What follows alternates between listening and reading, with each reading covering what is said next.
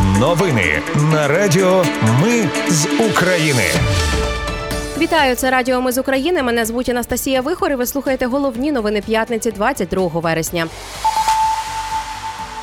По штабу Чорноморського флоту Росії в Севастополі завдали ракетного удару. Бронетехніка збройних сил України зайшла за останню лінію оборони росіян на Запоріжжі. У жовтні Єврокомісія рекомендуватиме почати переговори про вступ України до Євросоюзу. Новий етап енергетичного терору Росії розпочався. Кабмін відклав створення реєстру олігархів до закінчення дії воєнного стану. Про все це та більше за мить у новинах на Радіо Ми з України. По штабу Чорноморського флоту Росії в Севастополі завдали ракетного удару. Про це повідомила окупаційна влада. Росіяни звинувачують в атаці Збройні сили України. Міноборони Росії підтвердили удар по штабу і заявили, що загинув один військовий. Командувач повітряних сил Микола Олещук заявив, що удар по штабу Чорноморського флоту Росії в Криму завдала українська авіація. Він оприлюднив відповідне відео і написав: Ми ж обіцяли, що далі буде.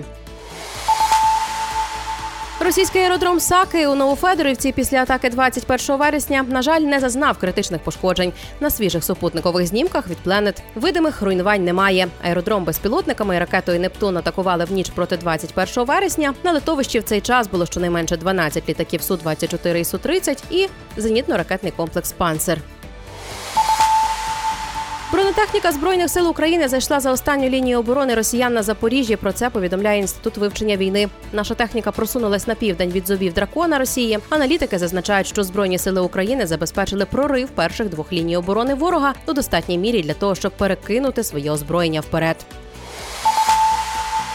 Державне бюро розслідувань затримало військового втікача, який переховувався в Харкові, і пропонував правоохоронцям спіймати його, якщо зможуть. Отож, вони змогли. Чоловіку оголосили підозру в самовільному залишенні військової частини, або він служив в Полтаві, і тепер йому загрожує 10 років в'язниці.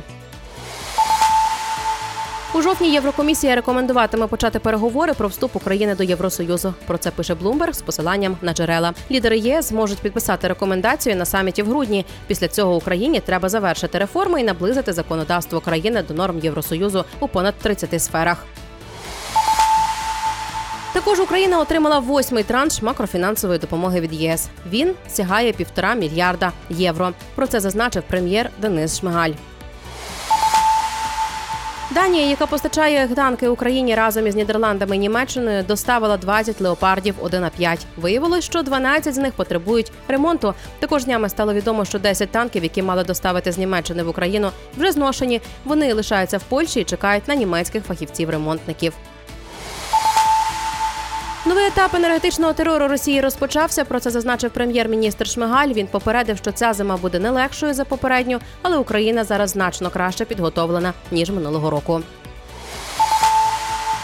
Ну і на завершення Кабмін відклав створення реєстру олігархів до закінчення дії воєнного стану. Про це йдеться в розпорядженні уряду від 19 вересня. Нагадаю, що в червні Володимир Зеленський ввів дію положення про реєстр олігархів. Документ визначає порядок формування та ведення реєстру олігархів. Він існуватиме в електронній формі, а доступ до даних буде відкритим та безкоштовним. Разом з тим до бази не вноситимуть даних, що містять державну або службову таємницю.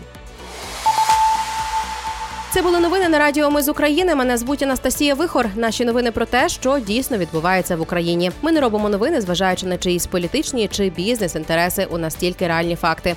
Якщо на вашу думку, те, що ми робимо, важливо, підтримайте нас. Заходьте на сайт Ми з України.ком та тисніть кнопку Підтримати. Почуємось. Радіо Ми з України перемагаємо разом.